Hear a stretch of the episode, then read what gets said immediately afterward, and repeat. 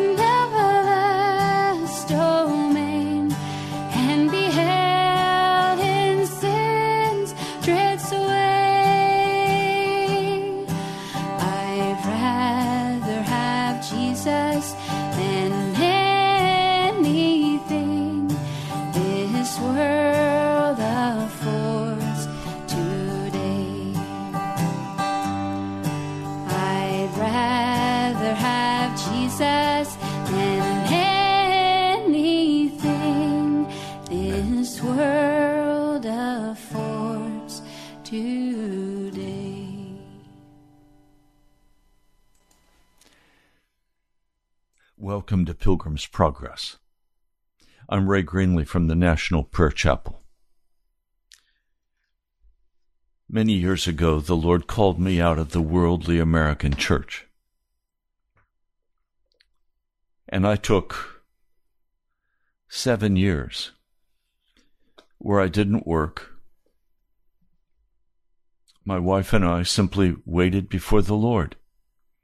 We read the scriptures, we fasted, we prayed. We lived with a family as housemates.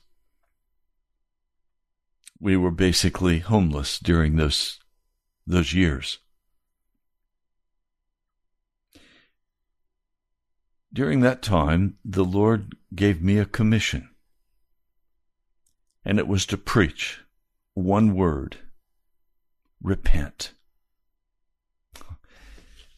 I took it from Matthew, the 4th chapter, verse 17. From that time on, Jesus began to preach, "Repent, for the kingdom of heaven is near." Of course, John the Baptist had really only one message: produce fruit in keeping with repentance. In other words, repent. Peter came preaching at that day of Pentecost, and his message was also repent. And so I came with the message of repentance. Some people ridiculed me, saying, "Pastor, you say the same thing in every sermon. It's said in a different way. It's interesting, but all you're saying is we need to repent." And that was true. I could only preach what the Lord had given me to preach. You see, I'm not somebody. I'm not an important person. I'm not successful in the eyes of the world. I'm not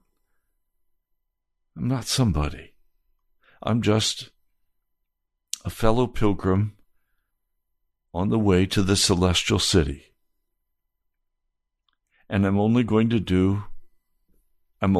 speak, I'm only going to go as Jesus directs my steps.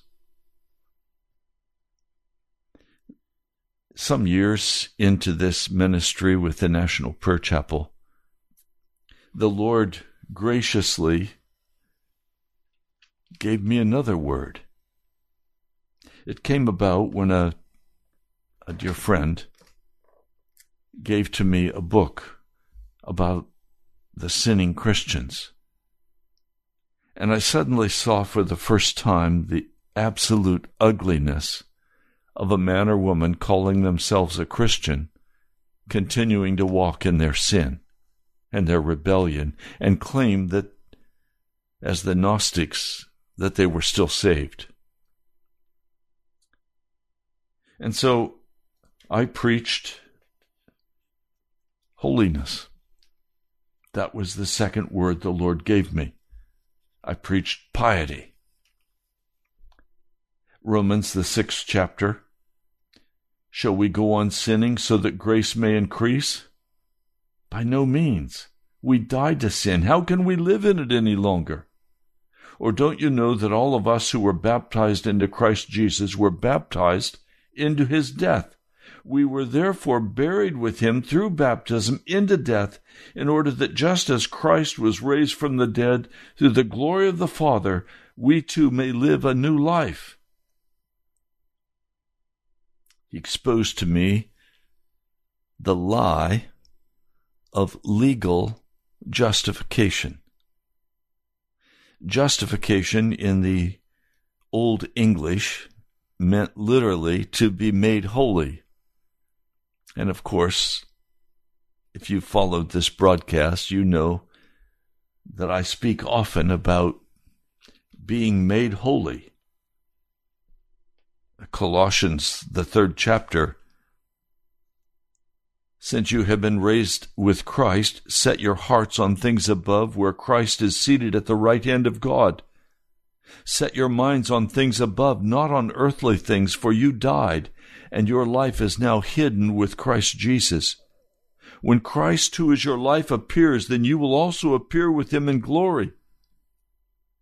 Put to death, therefore, whatever belongs to your earthly nature: sexual immorality, impurity, lust, evil desires, and greed, which is idolatry. Because of these, the wrath of God is coming. You used to walk in these ways in the life you once lived. But now you must rid yourselves of all such things as these: anger, rage, malice, slander, filthy language from your lips. Do not lie to each other, since you have taken off your old self with its practices and have put on a new self, which is being renewed in knowledge in the image of its Creator. Well, the result of this preaching of holiness, of a pure heart before God, the result of preaching repentance and then holiness, we got caught in the trap that most holiness churches have historically gotten caught in, and that is being primarily concerned about piety, about holiness. about living a clean life, and that is vital. But in the midst of that, we lost what the Apostle Paul addresses so eloquently over here in 1 Corinthians. I'm going to read you a portion of it. Please, this is introduction today. Let me lay a base so that we can then talk about what the Holy Spirit is giving to me now. 1 Corinthians 13. If I speak in the tongues of men and of angels, but have not love, I'm only a resounding gong or a clanging cymbal.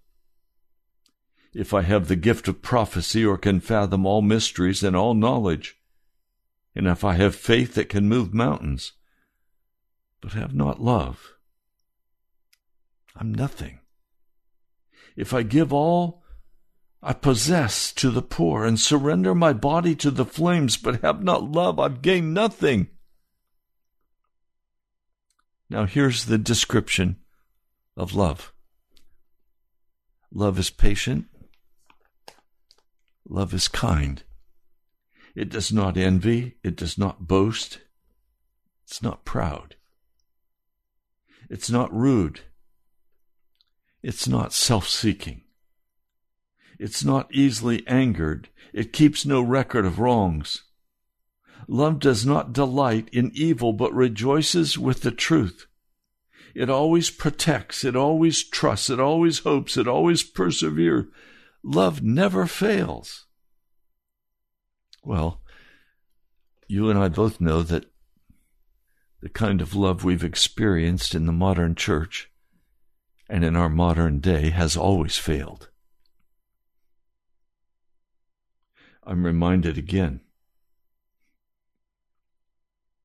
if I have the tongues of men and angels, without love, without patience, without kindness, without boasting, with not being rude, with not being self-seeking, then I'm nothing. It doesn't count. If I have the gift of prophecy, if I understand all the theology, if I know all about the end time and Revelation, and I can explain it to everybody and tell them what's going to happen. I listened to a broadcast this morning. It was deeply disturbing to me. As these three walk through their understanding of what's going to happen in a pre-trib rapture, and then scoffed at those people who do not believe in a pre-trib rapture.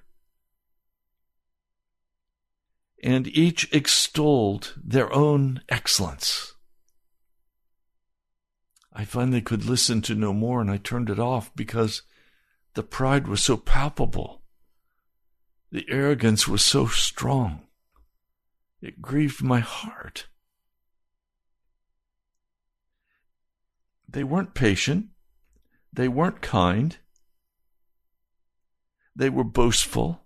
They were proud. They were rude. They were the keepers of the right and the wrong. And I have to tell you, I've walked in that for so many years. And that's part of what happened at the National Prayer Chapel. We became arrogant. We became proud. We were not friendly.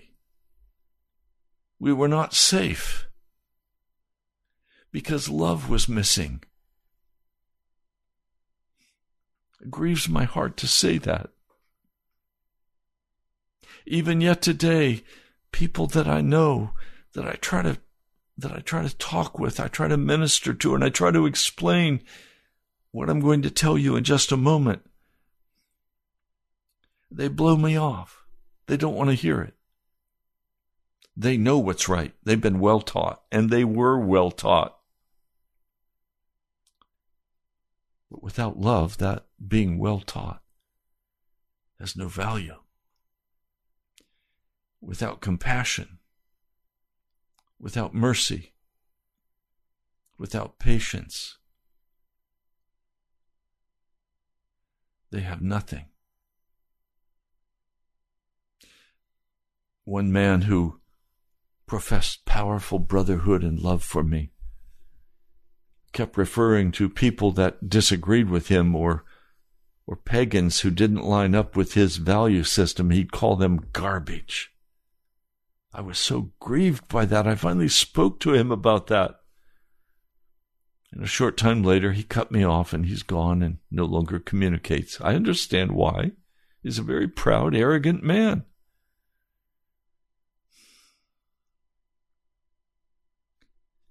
Pride and arrogance hide ignorance. Love does not delight in evil, but rejoices in the truth. It always protects, it always trusts, it always hopes, it always perseveres. Love never fails. So, I began addressing all of the issues that have to do with holiness, and I still am a holiness preacher. That's what I call myself, a holiness preacher.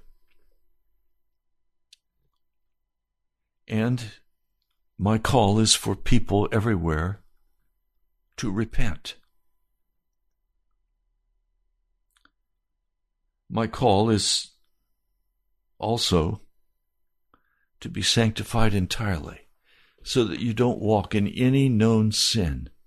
The people who tell you that you can't leave your sin are making the blood of Jesus the same as that of bulls and goats, O Lord, according to Hebrews, the 10th chapter. If someone says to me, I'm saved, I'm going to ask them, what are you saved from and what are you saved to? And if you say you still are walking in sin, you're not saved. You're still lost. And you need a new birth experience in Jesus. All of that is true.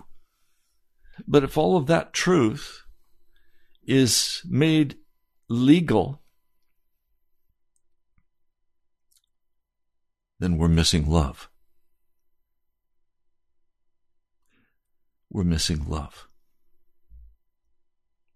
And without love, nothing in the gospel works. Repentance doesn't work. Holiness doesn't work. Nothing in the Scripture works without love. It was love that brought Jesus to this earth. It was love that caused him to lay down his life on that rugged cross and die for you and me. That was sacrificial love. He was the atoning sacrifice to reconcile us to God.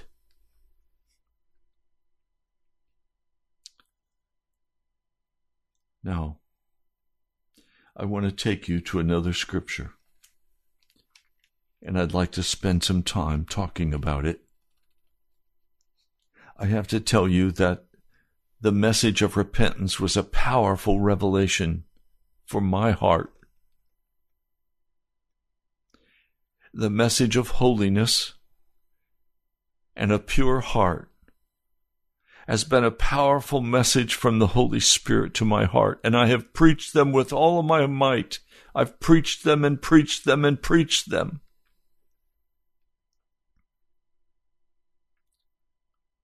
Now he's given me two revelations. One I've spoken about already on the broadcast, but I will address it, please, again today. And it's found in the book of Matthew. Let me turn to it quickly. This is a revelation that has changed my life again. These three revelations. It's found in the 6th chapter, the book of Matthew. I'll begin reading in verse 9. This is how Jesus said we were to pray. Our Father who art in heaven, hallowed be your name. And of course, in the Greek, it literally is saying, your name must be considered holy. We must lift your name up as holy. Without holiness, no man will see the Lord. It is an absolute essential. But then in verse 10, there's no punctuation here. It was added later.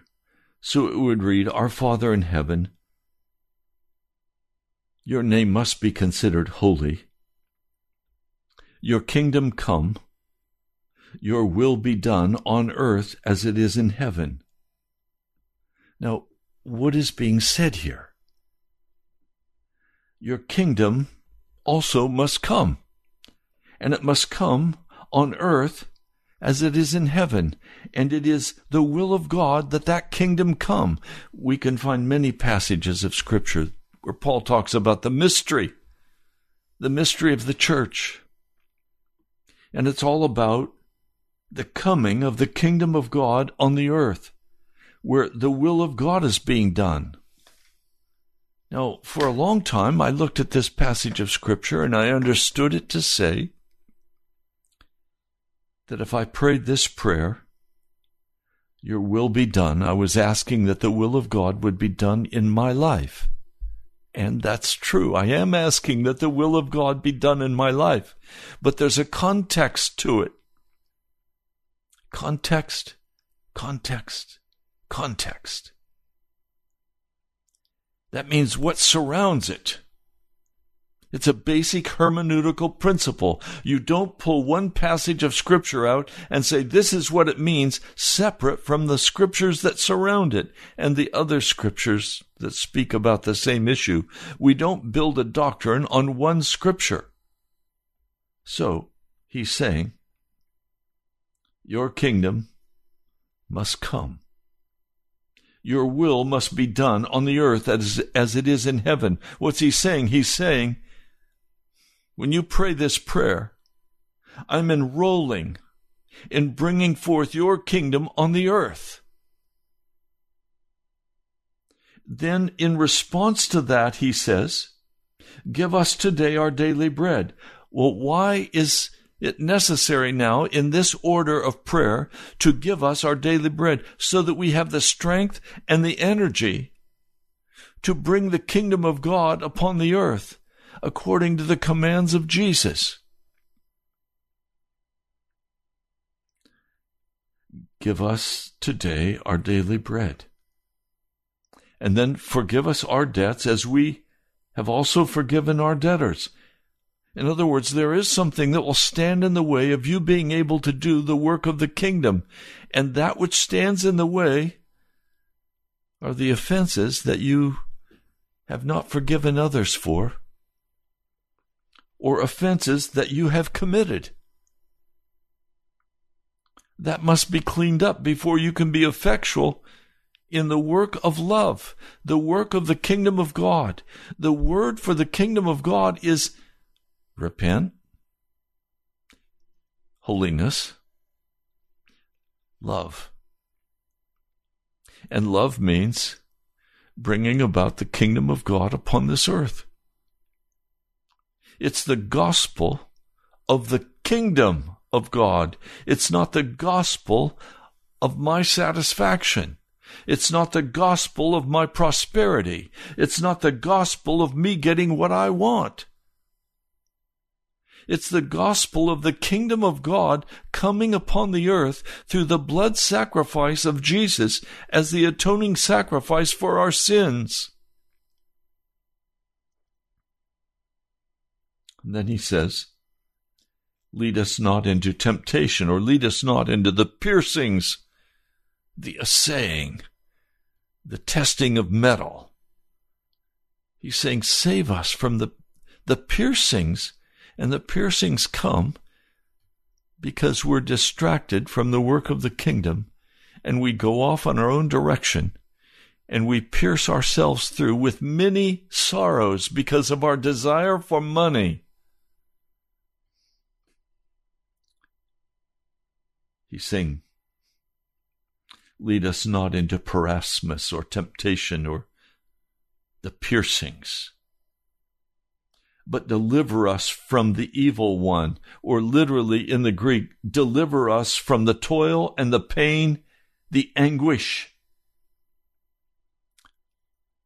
of being pierced through with the world's problems. I hear some people say, "Oh, I created debt, now I have to pay the debt off." I thought the blood of Jesus covered your debt. I thought Jesus would pay your debt if you would do what he asked you to do for him.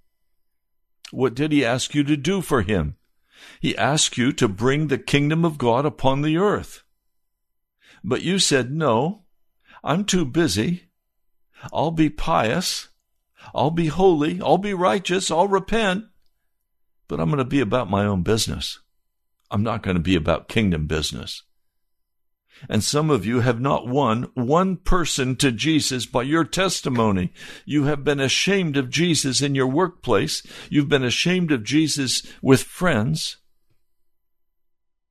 And so you have won no one to the cross of Jesus. You have not brought the kingdom of God upon the earth. Now I want to go with you out of that revelation that our assignment is to bring the kingdom of God upon the earth. And we could go very quickly over here in Matthew 28:19. "All authority in heaven and earth has been given to me.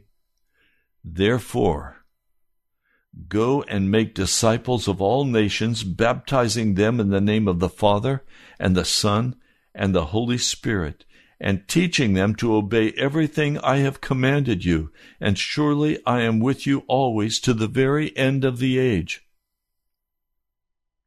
It's called the Gospel Commission. It's for every person who claims the name of Jesus Christ and enters into his kingdom. It is a primary responsibility for every Christian. It's not optional. If you read in Matthew, and I'll go back to this again quickly, he says, "The love of most will grow cold." Verse 13, this is Matthew 24, verse 13. "But he who stands firm to the end will be saved." What do you mean, stand firm? Stand firm in the gospel, sharing the gospel. And this gospel of the kingdom will be preached to the whole world as a testimony to all nations, and then the end will come. Now, go with me over here to this new revelation that has just come so powerfully upon me. And I have to tell you, as I've shared this with several people, they have said to me, "Oh, Pastor, I know that's true. I understand that. I've known that for years. You may just be discovering it now, but I've known that."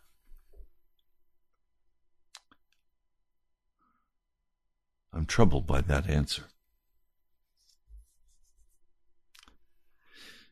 because I know those people who answer that way are filling their heart and their mind with feasting at the table of demons. They may know it intellectually, and that is the great problem we're facing. We know repentance, we know holiness. We may even be growing in holiness, but we lack love and compassion for the lost and the dying.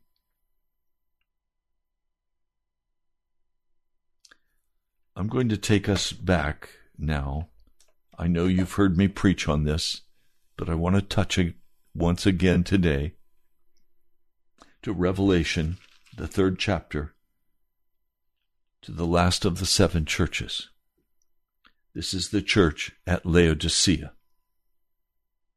These are the words of the Amen, the faithful and true witness, the ruler of God's creation, obviously speaking about our Lord Jesus. I know your deeds, that you are neither cold nor hot. I wish you were either one or the other. So because you are lukewarm, neither hot nor cold, I'm about to vomit you out of my mouth. You say, I'm rich, I've acquired wealth and don't need a thing, but you don't realize that you're wretched and pitifully poor and blind and naked. I want to go back and I want to highlight a word. And when the Holy Spirit showed me this, it was like an electric surge of the Holy Spirit went through my heart. He says, I know your deeds, that you are neither cold nor hot. Now, I have always thought of this passage incorrectly, thinking, I know your deeds, that you're neither cold nor hot. I thought it referred to how I feel inside. Am I passionate about the gospel of Jesus? Do I desire Jesus to be my friend? And is he my friend? And so, I've always understood that if you want to be close to the Lord, you need to take time every day to read the Scriptures. That's true. And I have a set time every morning when I go into the prayer closet and I spend 1 hour not preparing for the broadcast, but 1 hour just fellowshipping with Jesus in Scripture and in prayer. Often I'm there long before my appointed time, and he always meets me. Now, I meet him at other times through the day where I take time to pray, fast, worship. I go to bed at night praising his name. I wake up in the morning worshiping and praising his name. But I want you to catch something. I know your deeds, that you're neither cold nor hot. I know your deeds. What you do. Do you understand? It's what you do that determines whether you are cold or hot. It's not a feeling. It's not a passion. It's not a desire. It's what you do. Now, if it's what I do that determines whether I'm cold or hot, it's not something I have to work up in my heart. Please, may I say this to you? Emotions, passions, are a byproduct of something else. They're not something we work up. How do you feel about Jesus? Well, I'm okay. That means you're not passionate, and you can't work up any passion. So what brings passion? I received a phone call yesterday from a woman who had, as she was driving to work, saw a car that had gone off the road or off the street and hit a pole. And no one had stopped. She immediately did a U-turn, came back, went to the car and discovered the woman in the car, entirely dazed and bleeding. Airbags had all exploded. Then someone else stopped, and they also came. And in all of this, this person had such compassion for this poor woman who was bleeding. She called 911. She helped her out of the car. She then crawled back in the car and found the keys for her house and her office. She found her purse. She did everything she could for this woman.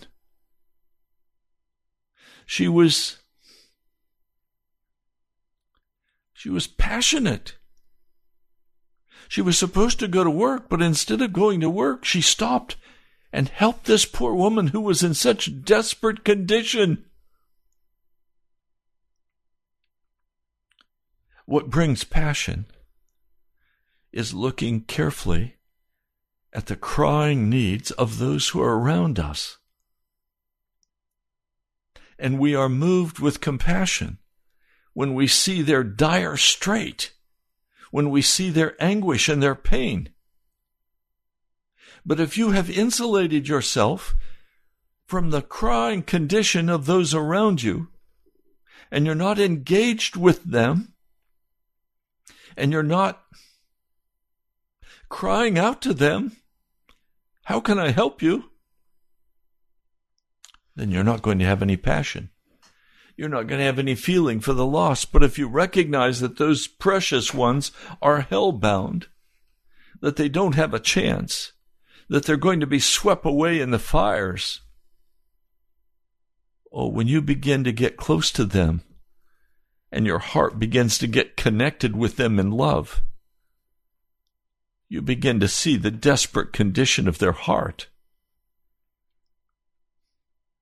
I have a dear man that I love with all my heart. He's a brother, but he's not a Christian. And my heart is so filled with compassion for he and his wife and his children. I'm concerned about him, and I do everything I can to help him, to encourage him, to talk with him about Jesus. Now, sometimes some people that I'm concerned for and my heart goes out to, and I try to talk to them about Jesus, and they'll get very angry with me. They might even yell at me, and that's happened on a number of occasions. "I'm not going to talk about that. Don't talk to me about Jesus again." It's okay. But I have compassion for them, and I'm not going to stop talking to them about Jesus.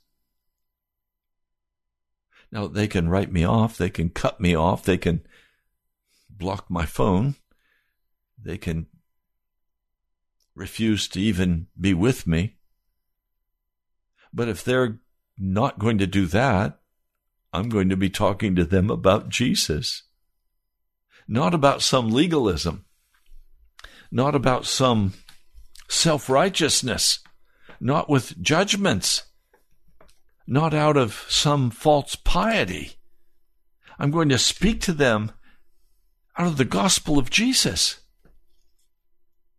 And I'm going to encourage them, and I'm going to call them to come to Jesus and surrender their lives to him and to ground the sword of their opposition. I'm going to do everything in my power to draw their heart by the power of the Holy Spirit, by the blood of Jesus. I'm going to try to pull them out of the fire, all the time hating the disgusting sin of their lives.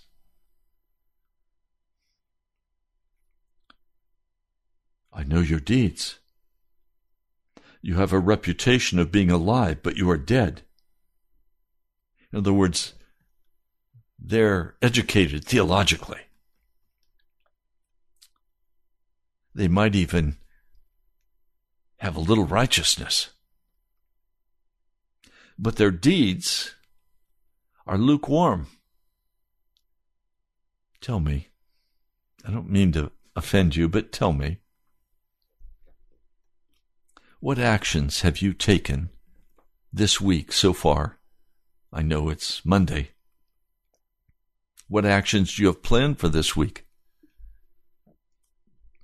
that will draw someone to Jesus? Who do you plan to talk to about Jesus? Or are you going to go again another week and do nothing for the kingdom of God except pay your debts, take care of your family, live your life, be invested in your sports, be invested in your YouTube videos, be invested in making money, being a good Christian, but lukewarm, dying, without love, without compassion, without feelings of earnest, zealous concern for another person's salvation. He says, I wish you were either hot or cold. Because you're lukewarm, neither hot nor cold, I'm about to vomit you out of my mouth. Is there anything more disgusting than vomit? I raised 2 children, and inevitably they would at times become sick, and they would vomit. And because I was a single dad, I had to clean up their vomit.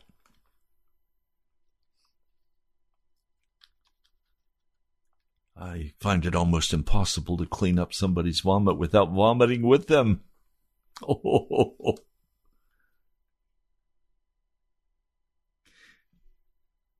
Now he gives them some direction.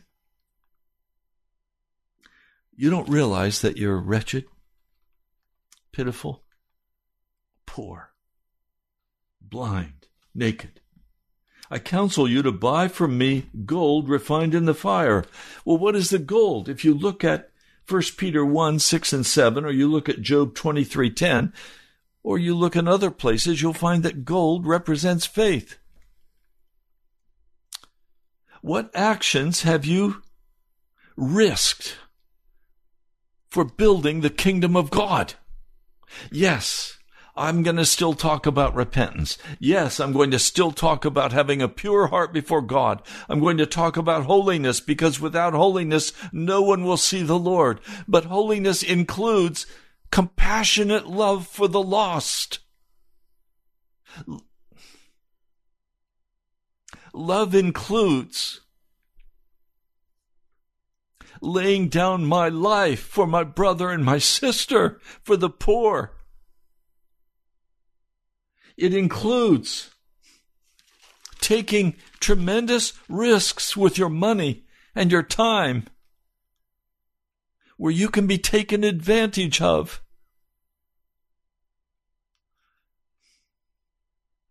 A dear sister,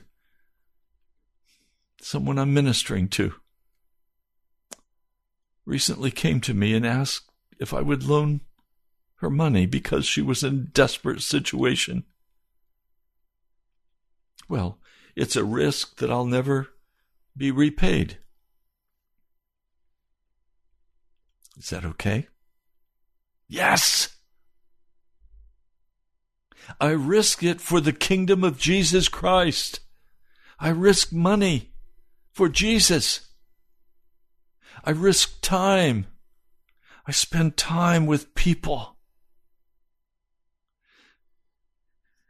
I don't know how to quite say this to you, so I'm just going to say it.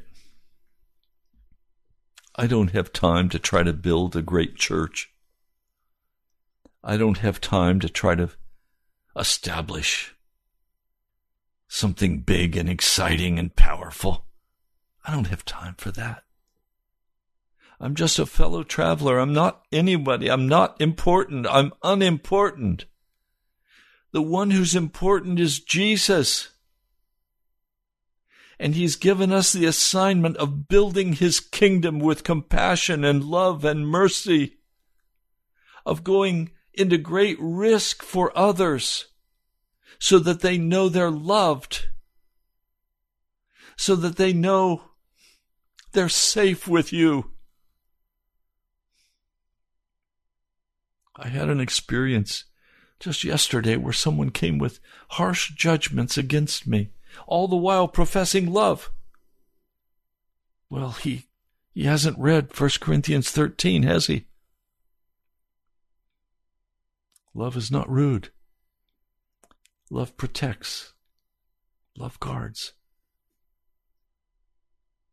Do you hear what I'm saying to you today? If we will begin to take risks with faith, and I know we always used to talk about faith for money. Plant a seed with me and God will prosper you. It's a lie.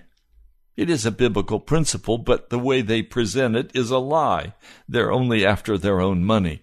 And I sometimes say to people who believe that, well, why don't you plant your seed with me so you'll get rich, instead of asking me to plant my seed with you? You know, that exposes the foolishness of this. No, God is calling us to take faith as a weapon of war, and stand by faith on the Word of God, and risk everything to build His kingdom, not to build my kingdom, not to build my big deal, not to build my big church, not to build my big radio ministry. No, God forbid. I listen to so many professional pastors as they talk so glibly about the end-time events and pre-trib and mid-trib and post-trib and trib. You know what? I'm not going to get into that nonsense. I want Jesus to come with all of my heart, but right now I haven't finished my job of building the kingdom of God, and I don't know when it will be finished. It's not up to me to say when it's finished. It's up to me to live day by day, taking every risk for the kingdom of God. Secondly, purchase white clothes to wear so you can cover your shameful nakedness. Well, we're told in Revelation 19 that those white clothes that we're to buy are righteous acts of the saints. It comes back again to what you do, where you stop being self-centered, you stop being selfish, you stop judging, you stop walking in arrogance and pride before God. This is what we're called to. Instead, we're to show love. That love causes us to take all kinds of actions that we would not take if we did not love. I love my daughters, and there isn't anything I wouldn't do for them. I love my brothers. There isn't anything I wouldn't do for them. I love non-Christians. There isn't anything I wouldn't do for them. There isn't anything I wouldn't give them if it were in my power to give them.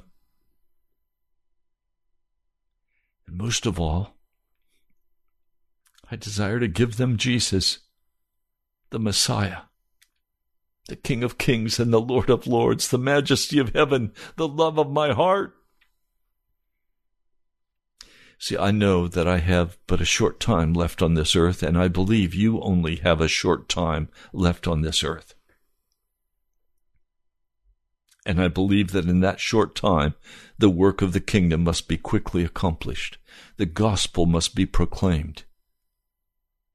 There are those who say, oh, there's not going to be a revival because we're going to be raptured before the revival. I'll love it if we're raptured quickly. Tonight, today, I'm waiting, I'm looking, I'm expecting. But I'm also saying to the Lord, Lord, what about all those who are dying? What about those who've never heard the gospel message with love and compassion? They've only heard it with judgment and harshness. Put on the white clothes so you can cover your shameful nakedness. There's nothing uglier than a devoutly holy person who is judgmental. There's nothing uglier than a religious person filled with pride. Nowhere to put on love. And then he says, salve to put on your eyes so you can see. In other words, I'm not going to see correctly if I don't plead with the Lord according to Luke 11, to baptize me in the fullness of the Holy Spirit. Then I'll have eyes that can see. And what do I do when my eyes see? I see the pain and the anguish of my brother or sister. I see the pain and the anguish of others, and my heart is moved with compassion. And then I begin to reach out to them, and I begin to take actions that risk my life, actions that risk everything for the salvation of a brother or a sister. Well, we're out of time for today. I hope you've heard. I hope your heart has been touched.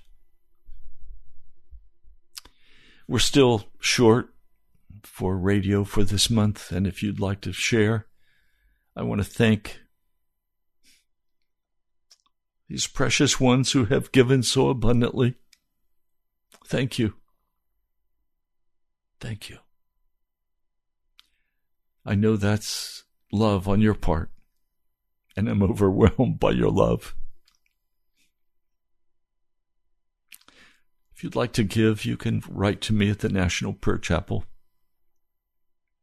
Post Office Box 2346, Woodbridge, Virginia.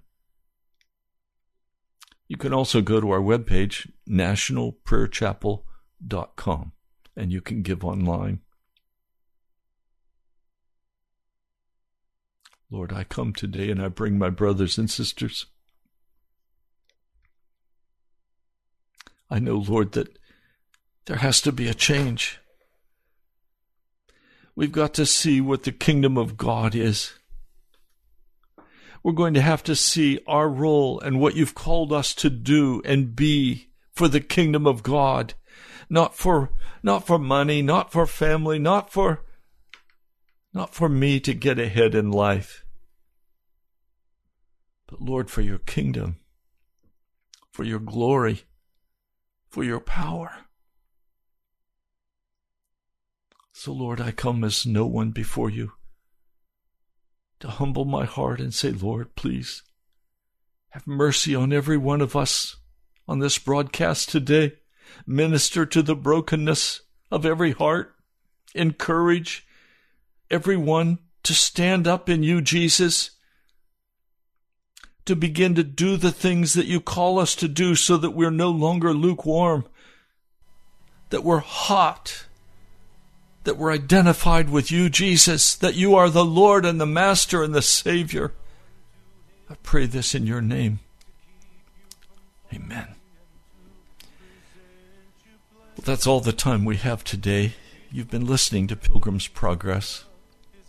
I'm Ray Greenlee. Let's talk soon.